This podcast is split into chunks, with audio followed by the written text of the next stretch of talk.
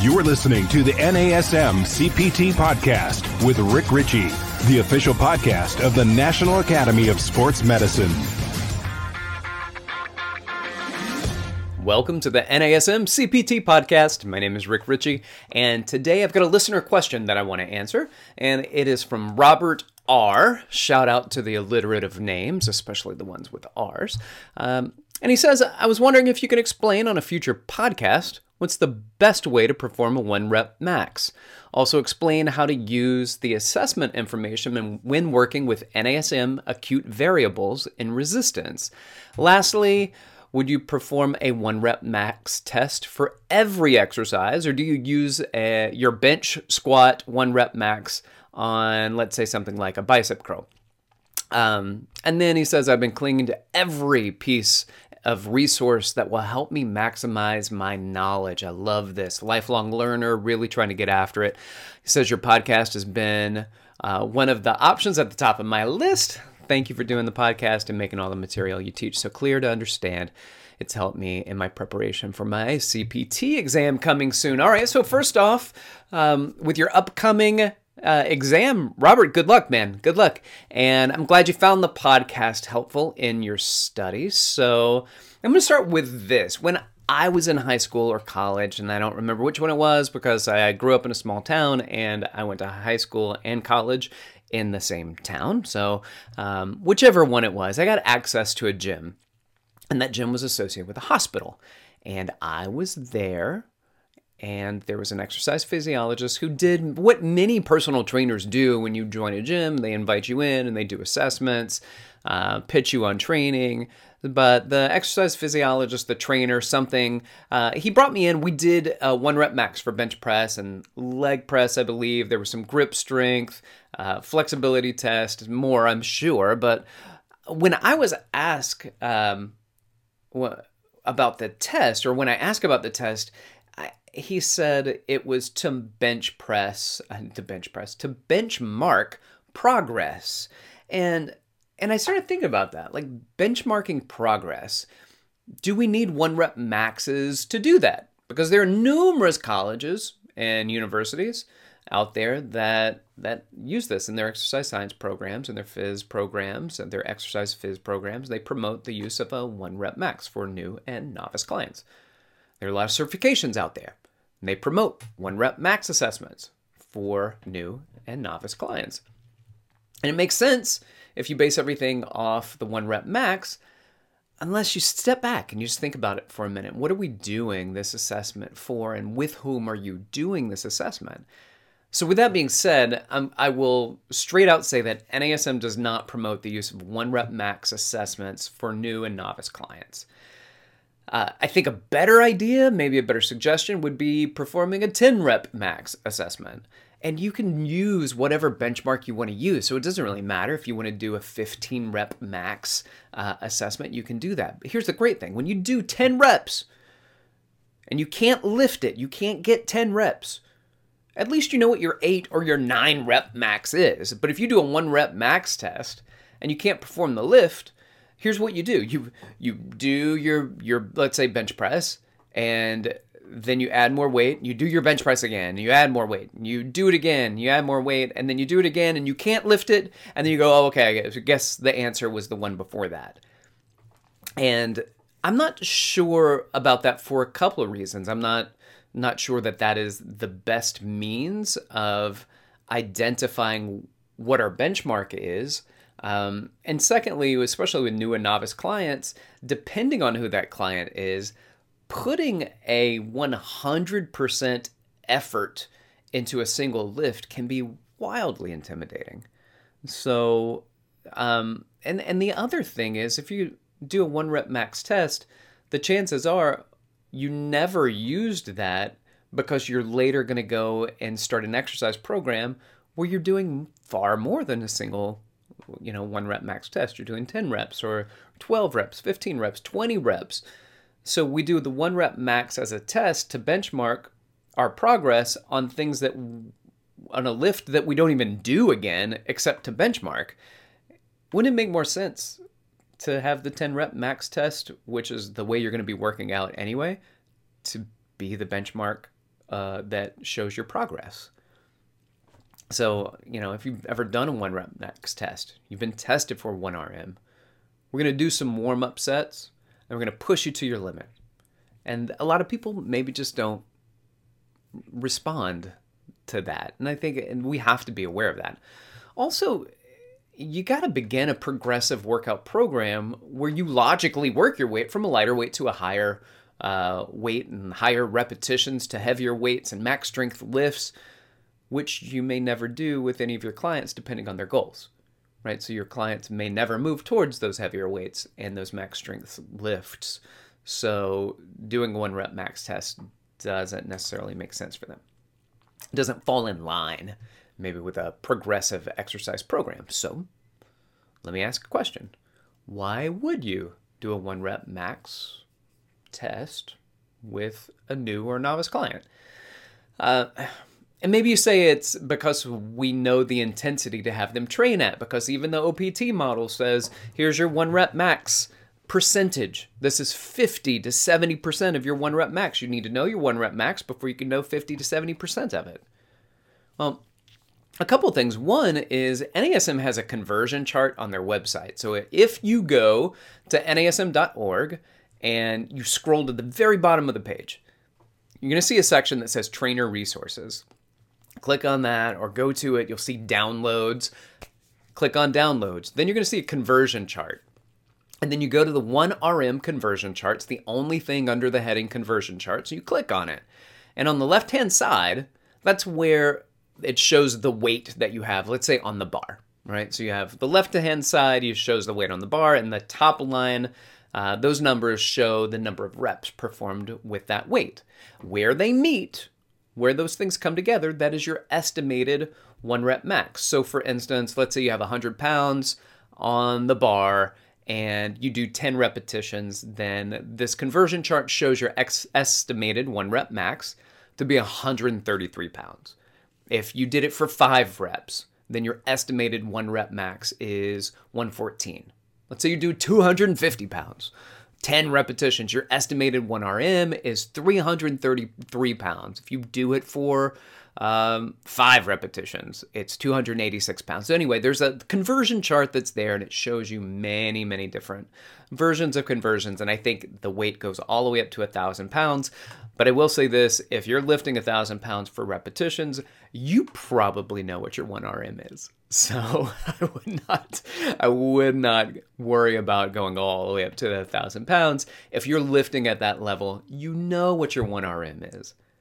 But with our new and novice clients, I don't know. I don't know. It doesn't it does not make sense to have our new clients um, going for a single 100% intensity lift when we just meet them, we just start working with them. We don't need that kind of benchmark. So here's another thing that you can do. We've got, uh, let's just look at the OPT model, and we can estimate your intensity from there. So under the muscular endurance and stabilization, it shows that you do one to three sets, 12 to 20 repetitions, and then it says 50 to 70% of your 1RM. All right. Well, how do I know what 50 to 70% of 1RM is for muscular endurance? Well, it's written into the equation. 12 to 20 reps is 50 to 70% of your 1RM. So if you look at these two numbers at the end ranges of repetition, right? So the 12 and the 20. 12 is going to be the most intense. So that will correlate to the most intense percentage that it just showed. So 12 repetitions is associated with the 70% 1RM. Um, here's what you can also do you can get the difference between 70 and 100%, and that's 30%, and then you can multiply it by 1.3. So that's one 100% plus another 30%. So you you multiply it by uh, 1.3. So let's say you're doing a lift and you want to do the math on this. So you do 135 pounds, you multiply it by 1.3, that's 175.5 pounds. That's your conversion. That's your conversion to your estimated max lift. So it's kind of written into the OPT model. You can do it again and you can go to um, max strength, right? So max strength, four to six repetitions. Uh, I'm sorry, four to six sets, one to five repetitions, and that's 85 to 100% of your one rep max. Well, clearly the one repetition is your one rep max. The five repetitions is 85% of your intensity. So you know if you're doing five reps, that's 85% intensity. Um, and you could do the math on that if you wanted to as well. Um, and it, it's it's relatively simple, but you don't even have to do the math. It's you can guesstimate everything based on these estimations. And you know, really it's it's when you get to the power phase where you're doing much much lighter weight and you may want to know what that 30 to 45% is of your 1RM. But by the time you get to the power phase, if you're training at those intensities, it's more likely that you've built your way up even through max strength so that you are now able, your body is more comfortable, your your joints are more capable of doing heavier lifts, your soft tissue is more capable of doing heavier lifts, your nervous system more capable, you are more capable, you are more trained.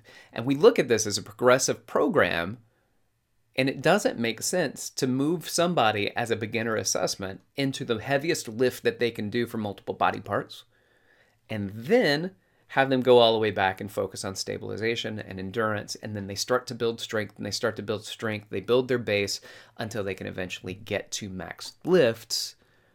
So I'm in favor of maybe a 10 rep max test. I like the 10 rep max. That way, if you fail, you still have cap- calculations for a 9 rep max.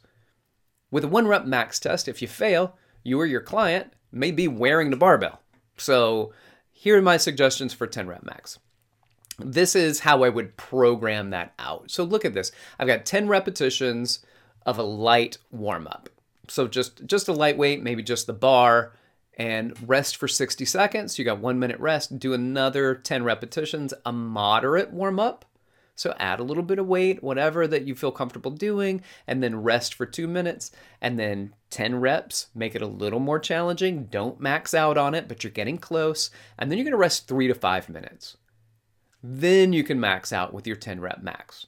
If you wanna test it again, rest at least five minutes and test that again. You want to keep going, rest five minutes, test it again. And we know that's the that kind of phase that you're in right there when you're you're pushing yourself and you're maxing yourself out. Um, we can look at a three to five minute rest range in order to get that creatine phosphate to to come back into our system and build back our ATP CP stores. So give yourself the five minutes, especially if you're maxing out on that. Now, the question that Robert asked also did mention how would you do a one rep max. So I don't want to look at this and say that doing one rep max testing is wrong. It is not wrong. Just don't use it for a new or novice client. But you can do it as you build up to it. Test yourself. Test what your PRs are. I think I think it's a great opportunity to really push yourself on a on a single maximal effort. It's not wrong. I just don't suggest it for newer novice uh, clients, especially in the assessment. So, for one rep max, here's a decent program that you could look at doing. I suggest going, let's say, eight repetitions at 50% of your estimated one rep max, and then rest for two minutes. Drop it down to six repetitions, but go 60%. And we're gonna do this. We're gonna drop down eight reps to six reps to four reps to one rep. And that eight reps is to be at 50%, six reps at 60%, four reps at 70%. And then you're to do the one rep at 80%. Rest for three minutes instead of two minutes. Then you're going to do another rep at 90%. Rest for five minutes. And now really focus on getting that extra rest so you can do your one rep max. So eight reps at 50, six reps at 60%, four reps at 70%, one rep at 80%, one rep at 90%. Rest for five minutes. Do your one rep max. And then take a break. Rest for five plus minutes. Test it again.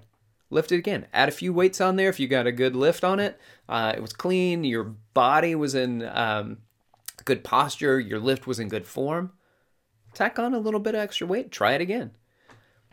There's another thing that, too, when you look at doing heavy lifts, one of the most important things that we don't talk enough about is spotting technique and dropping technique.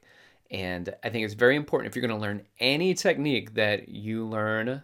Um, if you are a spotter, you learn how best to spot. And we may do another episode on that particular topic.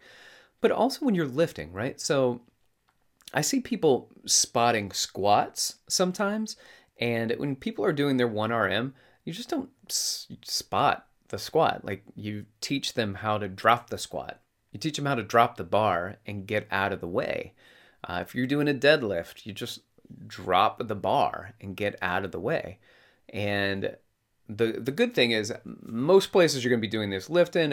If you have a lifting platform, you don't have to worry about anything. It's fantastic, um, except making sure you're comfortable and getting out of the, the way if you're not going to make that squat happen. Um, and then things like um, uh, using using um, barriers that if you start to lower down into a squat, you can't get back up, then you've got those arms there that that are going to bracket you and they're going to grab that bar and you can just get out from underneath it. Uh, the same thing in a bench press. A bench press, you need to have a spotter or you do need to have those um, those arms there that can support you, that you can come down and it can land on that bar and not land on you. So just be be aware of that. Again, I'm not opposed to you finding your actual 1RM. It's a part of a progressive exercise program. I think you should or can do it if that's something that you want to do. Otherwise, estimations for the 1RM from for the rep range that you're working at is more appropriate. I think it's more sensible. Right? And there's another question.